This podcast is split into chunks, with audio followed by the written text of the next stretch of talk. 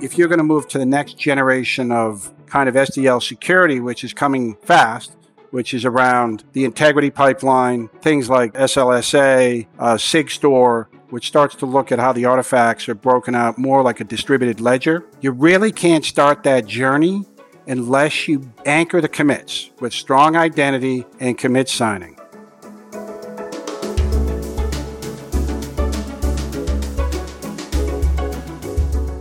Hello and welcome to DevOps Sauna. In March this year, we held our annual The DevOps Conference. To keep the vibes from the event going, we kept inviting some exciting people to our podcast to share their backstories to the themes in the event. Today, we discuss about the software development lifecycle security. There are many reasons why code in the CI/CD pipeline can be untrustworthy, or what are the sources of vulnerabilities of the software delivery pipeline. One of those reasons is that the identity of the people who made the commits cannot be verified. What to do about that and where should companies start to improve their SDLC security is what we discuss today. Our guests today are Bob Burke, VP of Security and Infrastructure at Beyond Identity, and Nico Ikonen, Senior Consultant at Eficode. Let's tune in.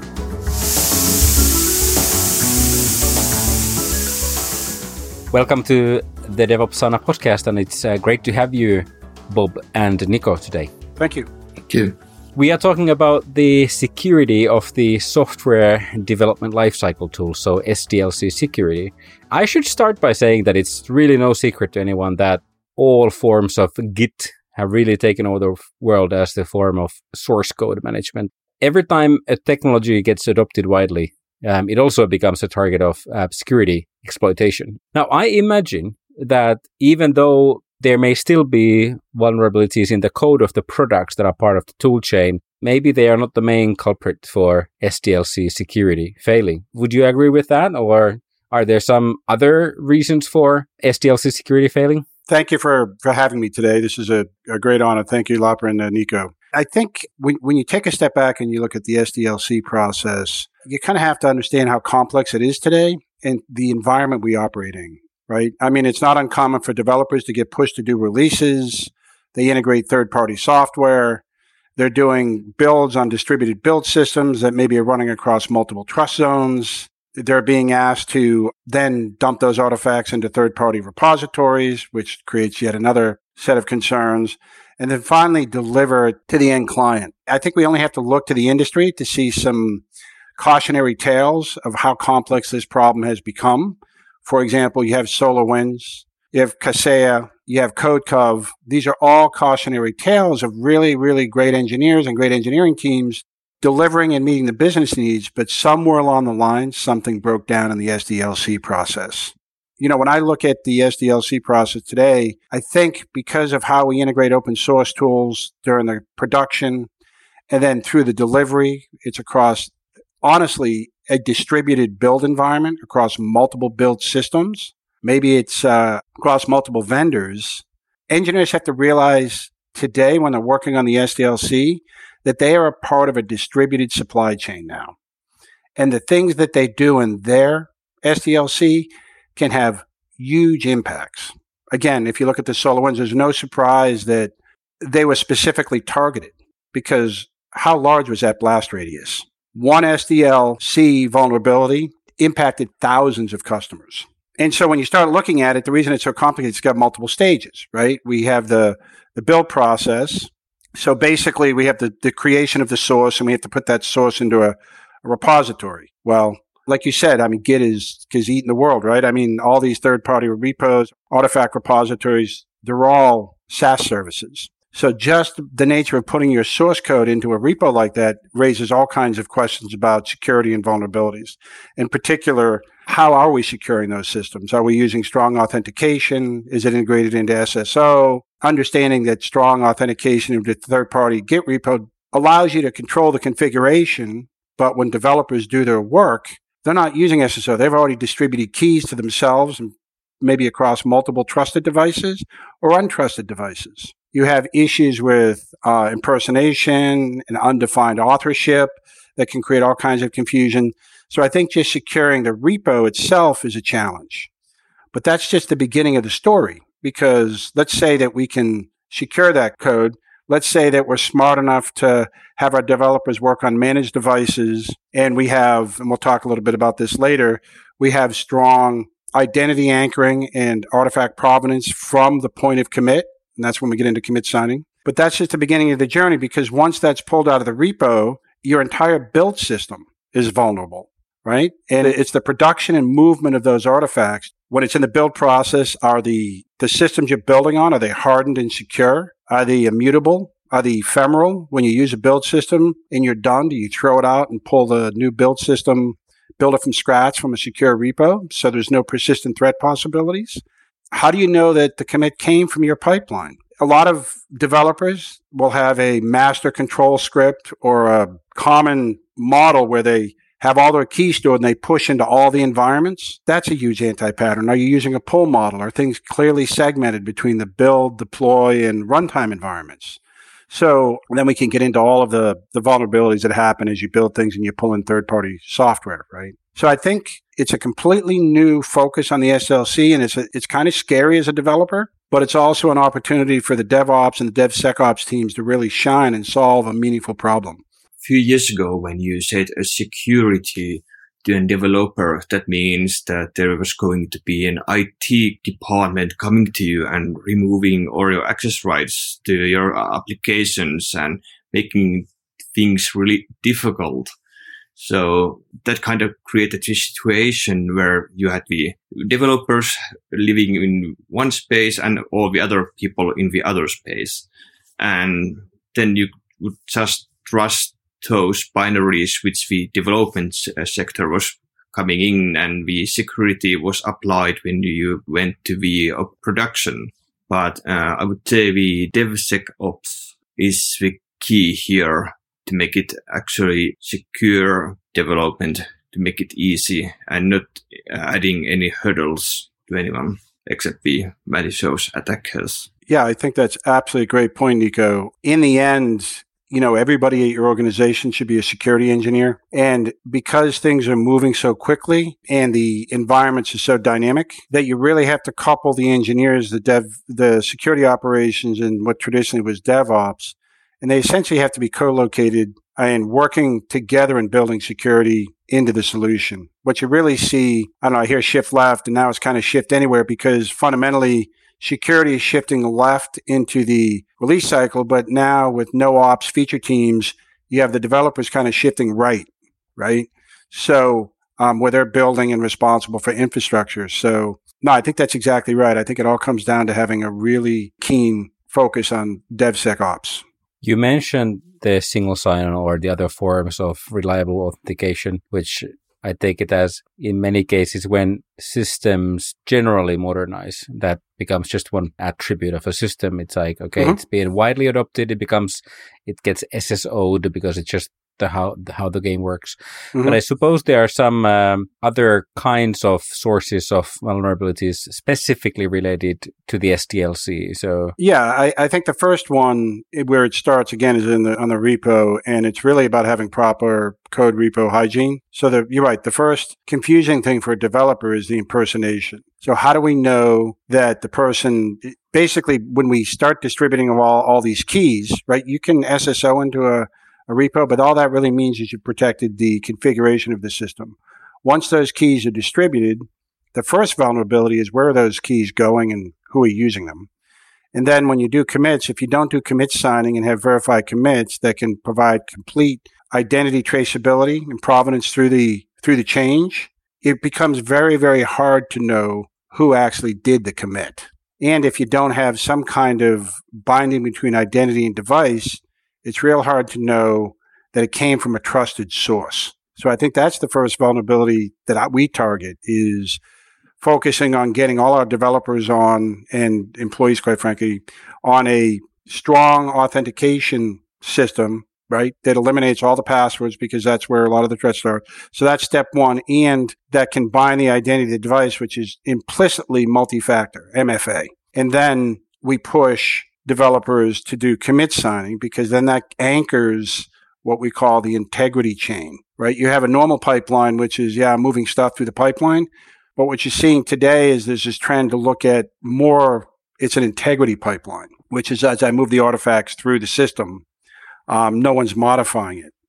Like if you go back to some of the breaches we've had, if you penetrate one of the build systems, all you have to do is trick the build worker to actually recompile code that's actually sitting locally on the build system, and then it will bundle it up and then move it to the artifact repository. And you have no idea that that happened. If you're not tracking the integrity through the entire system, you really can't say what you delivered. In fact, all you really can say is most of us know how to sign our final artifact. All you can say is this absolutely came from me, but you can't say that it came only from me. Could have come from someone else too, right? Yeah, but at the root of all this is really, I think, having a secure identity and, and a, a strong authentication mechanism because everything flows from that. Yes, uh, I think it's surprisingly only few people understand the decentralized way how we Git works. So many of us just use some SaaS service where you log in and add your SSH keys and push your code in or your commits in. And they, then it shows your face next to the commits. But many people don't understand that actually when you signed into the application with your SSH key or some SSO system, it doesn't mean anything about that data you have put in those commits. Those have nothing to do with the fact that uh, who put them in. So, for example, for there's a developer who is installing all sort of the applications to his workstation. And then some of those applications has access to a file system, which then can modify the code on the file system, add some commits, which were not from the developer. And whenever the developer then push the code into the central Git location, uh, well, it's in there. Of course, there are other ways to limit this, like if you can only push the feature branches and then someone else must also review the change before merging it into the uh, master of development branch. I think that's a great point. And you talk about one of the remediations. I mean, once you have, you know, a secure authentication, you're doing commit signing, you also need to make sure that every commit that goes in triggers a two person view review. What a lot of times people will do, engineers will do, is they'll kick off merge bots that try to facilitate and accelerate the release cycle of the merging or different types of bots. But you really shouldn't allow that. Really, at the end of the day, everything that goes into your repository needs to be signed off by at least two people. And they need to check that box. They need to look at that. And also a little bit to what Nico said is, you know, one of the problems that I see that is it's it's understandable is developers who are working all over the place and they're working at home. Well, not everybody's working at home, but maybe uh, you know traditionally in the office and at home, they may be moving a- across different devices, right? And so they may have started on a trusted device and just say, "Hey, I'm just going to copy my key and put it on another device, my SSH key."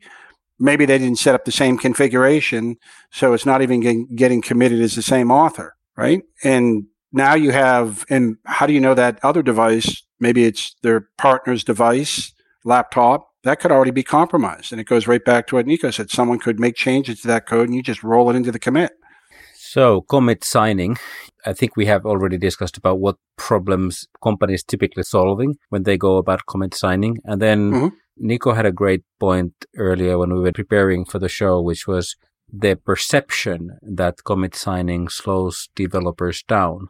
Let's talk about those a little bit. Yeah, the perception really, you're right. I think the perception is, you know, honestly, as a developer, I developed for decades. The developers always just want to get code in, right? They want to take their, build their stuff and just check. And they don't want anything in the way of that. I think commit signing has gotten a little bit of a bad rap. And I think it's more of just how we've done things as opposed to the right way we should do it. And I think that for us, the proof is always in the eating of the pudding so we use commit signing and every day and everything that we do here, both the, the developers and the DevSecOps teams. And it's important because we're 100% IAC infrastructure as code. When you think about it, it's, it's kind of interesting. We go to companies and we say, you know, and they start to push back a little bit on the overhead. The first thing we do is we, it takes five minutes to set up and they're commit signing. Really, the challenge is, is that they may actually have poor repository hygiene right? And you have to kind of get that cleaned up because no one was actually checking in with any meaningful authorship or anything like that. And it's all the same developer has moved across multiple devices and they have multiple tags. So there's that. And then it, it can be really set up and it can be made to be seamless. And you sit down and you talk to the developers and you talk to the dev, particularly DevSecOps engineers, and you start explaining how this is a prevention method, right? Because it's a one and done. You do it. Let's talk about the threat surfaces you've just eliminated. Let's talk about the multiple security controls by design you've eliminated, right? Because now you have a strong authentication. You're doing commit signing by its very nature. And then you talk about how it's, if you're going to move to the next generation of kind of SDL security, which is coming fast, which is around the integrity pipeline, things like SALSA, SLSA, uh, SigStore, which starts to look at how the artifacts are broken out more like a distributed ledger. You really can't start that journey unless you anchor the commits with strong identity and commit signing. And then the last nail in the coffin is when you go and you say, where's your network? You go to the DevSecOps engineer and say, where's your network? They say, what do you mean, where's your network? Well, your network is in your repo because if your infrastructure is code, you have now moved your network into your repo.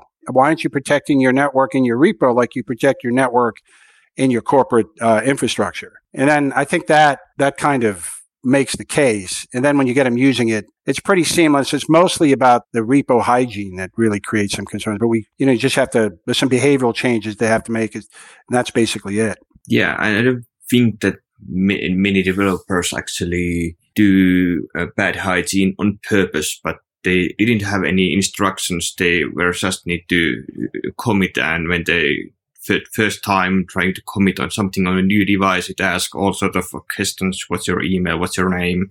Do you have uh, some keys? Do you want to sign with? So, I mean, that's just a two, three minutes uh, of setting up it once per device. And there you go.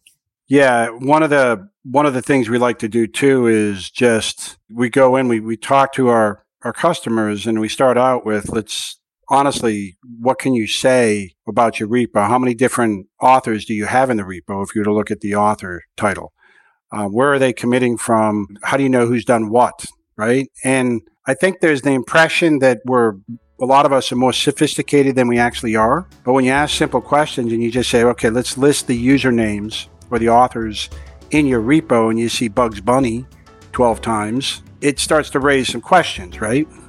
No wonder. It's Lauri again. We had a webinar with Bankdata, one of the largest financial companies in Denmark. In this webinar, they share their DevOps journey and tooling choices, and focus on how DevOps practices and tools help integrate security and compliance requirements in the software development. You can find the link to the webinar in the show notes. Now, let's get back to our show.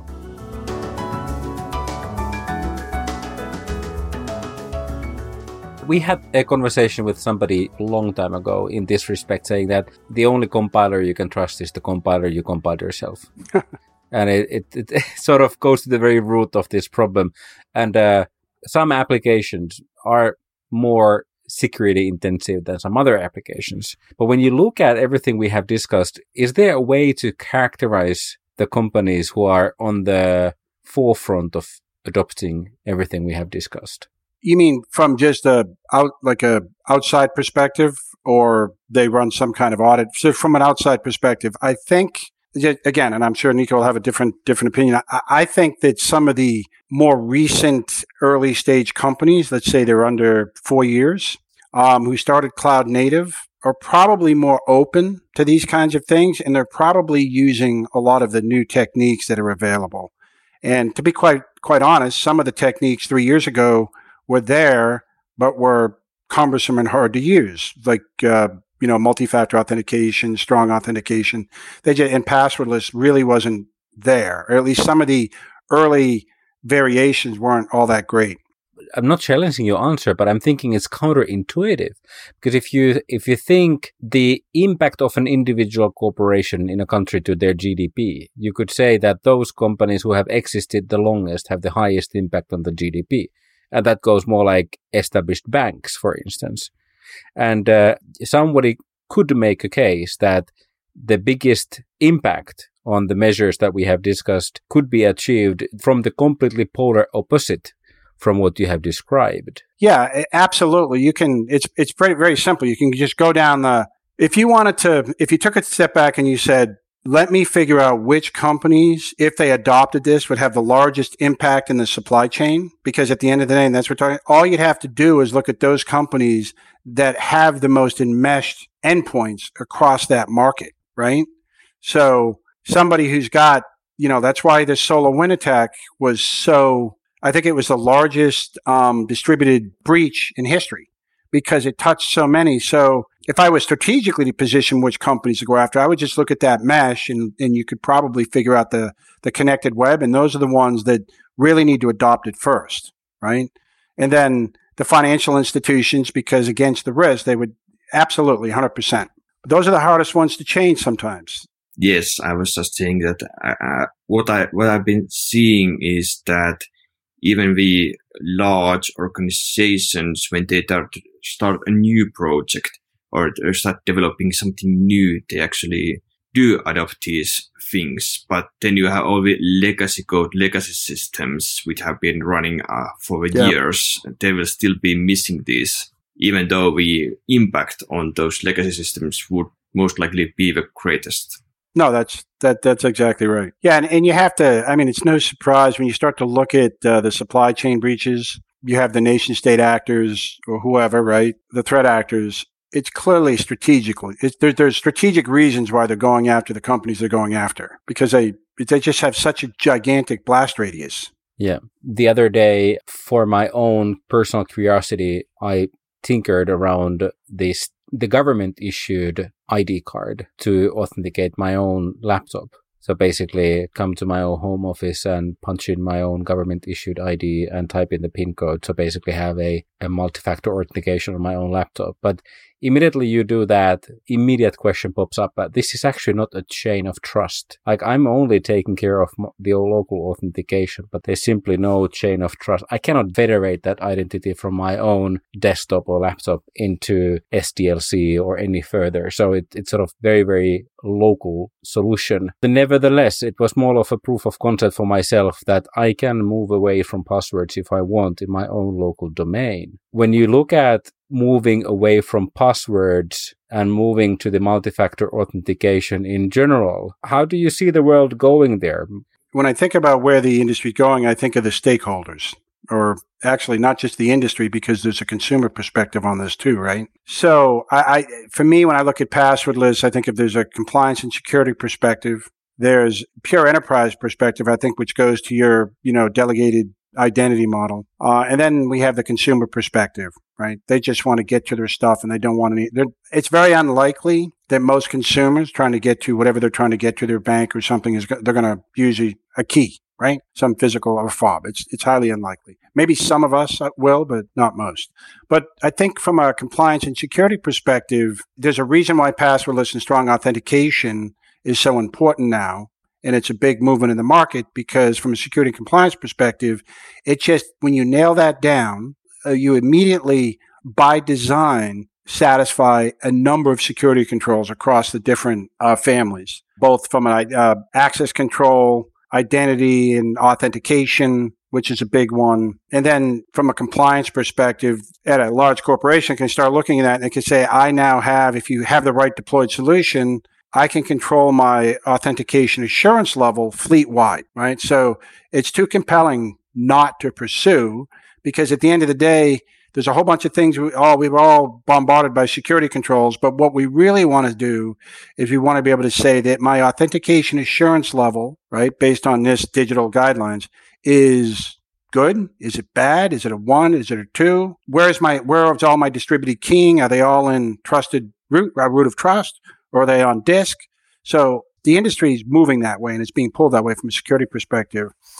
From an enterprise perspective, in a workforce perspective, it's basically just ease of use. Obviously, the prevention of, if you eliminate passwords, ease of use, eliminating phishing attacks, but um, improve, improved user, like from the workforce, it's easy use. But if you're doing B2C, you have a stream, streamlined uh, user experience and a significantly reduced risk profile. That's why you're seeing I think the prolif- proliferation of WebAuthn and the FIDO Alliance is, is a lot of people are, I mean, that's, that's, uh, quite important uh, standard and a reduction in complexity and authentication speed. Those are important from a, from an, from an enterprise perspective because, you know, if you can't get your workforce to do it and use it, it doesn't help your security controls, right? So having something very simple. Uh, and then when you get into the enterprise, you know, that's where you get into whether they're using SSO or delegated identity or federated identity. And if you can come from that root of trust, when you register that person and you've now pushed the root of trust to that device, you now know that identity and that secure identity, and then you can federate that.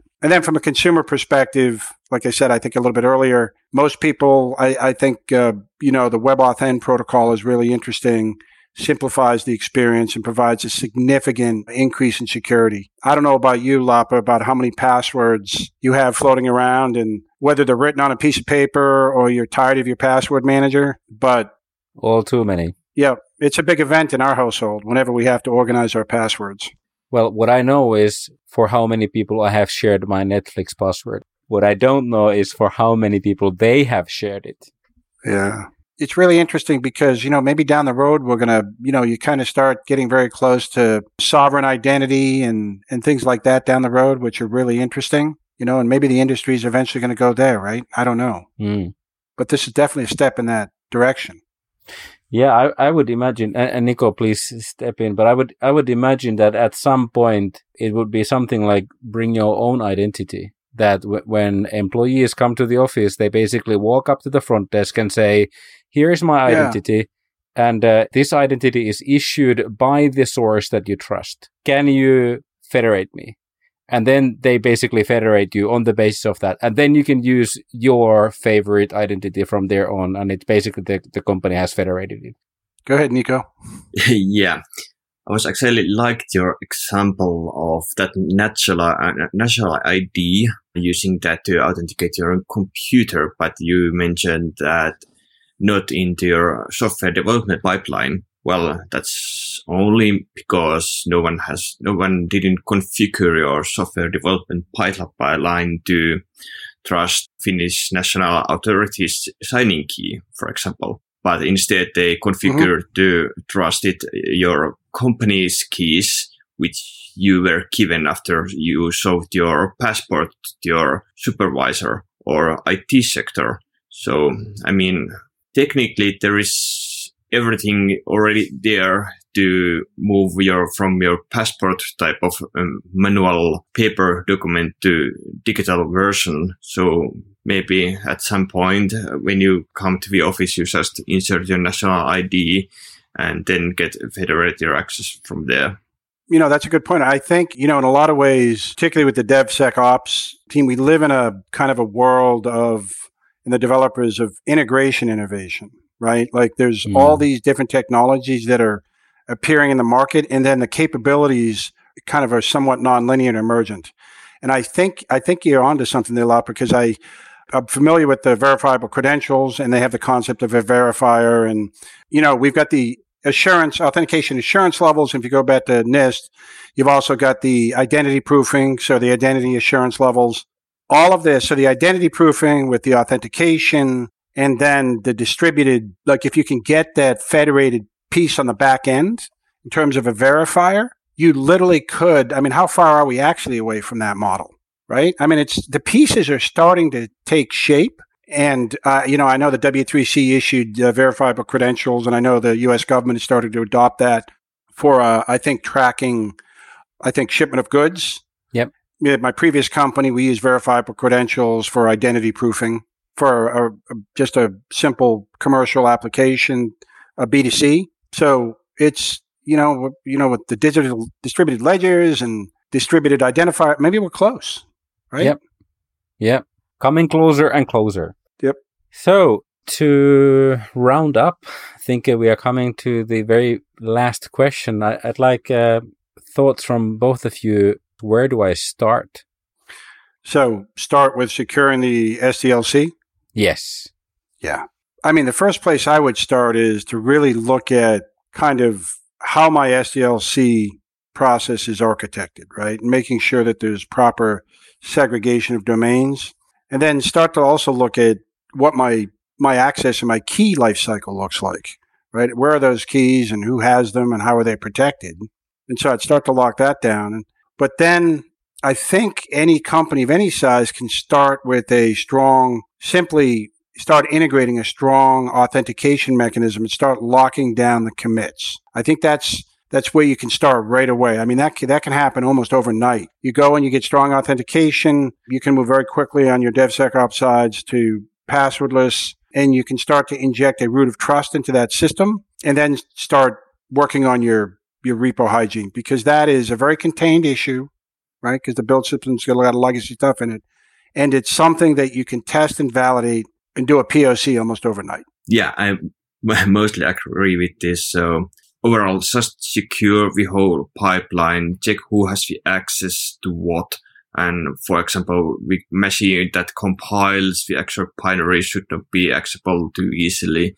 Then, of course, I would check your Git configuration so that only you need to actually have two persons checking everything which goes into your product. So reviews and prevent pushing into the release branches just without the peer review. And maybe when these are okay, you can start looking at the other things. Of course, adding the commit signing is easy. It doesn't take too much time. Of course, you don't have those from your for your for your old commits, but anyway, that's one next step on that. Yeah, no, I think it's uh, there. There is some low hanging fruit. I mean, it's just if you look, if you try to boil the ocean, it can look like such an unwieldy problem. But there's some o- obvious things that you can pin down right away, and it's not okay today moving forward to basically be uncertain about what and who, what's being committed and who did it. Right, at a very minimum, you got to nail that down, right?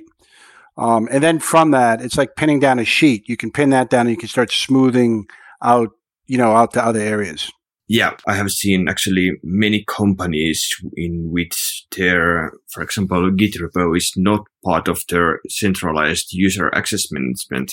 So they have active uh, accounts for 50 ex employees there. And especially if that's reachable from outside or any other means, that's not really good thing. So also make sure that the development processes and our tools for the company policies.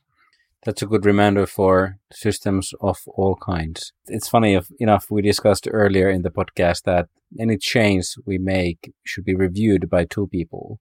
We can say that this is the well verified checklist where to start because this checklist has now been verified by two people, Bob and Nico. So you can trust this list of where to start a little tongue in cheek there. it has been a wonderful, interesting conversation on a very specific subject. And I thank both uh, Nico and Bob for joining us. Thanks for the conversation. Thank you. Well, thank you, Lop and Nico. It's been great talking to you, and I appreciate your time. Thank you for listening. As usual, we have enclosed the links to the social media profiles of our guests to the show notes. Please take a look. You can also find links to the literature referred in the podcast in the show notes alongside other interesting educational content. If you haven't already, please subscribe to our podcast and give us a rating on a platform. It means the world to us.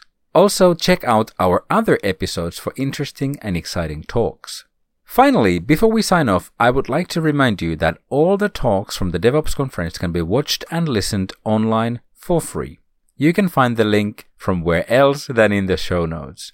Now, let's give our guests an opportunity to introduce themselves. I say now, take care of yourself and remember, with novel DevOps services readily accessible for everyone, healthy, agile, and DevOps culture is the source of success in delivering great digital services. My name is Bob Burke. I'm VP of uh, Infrastructure and Security at Beyond Identity. Um, I've been working in the security space for over 20 years started out working on session border controllers and security gateways in the dot com era. Moved on very quickly to um, some distributed computing applications and then uh, some banking security applications that had early um, secure authentication solutions for banking.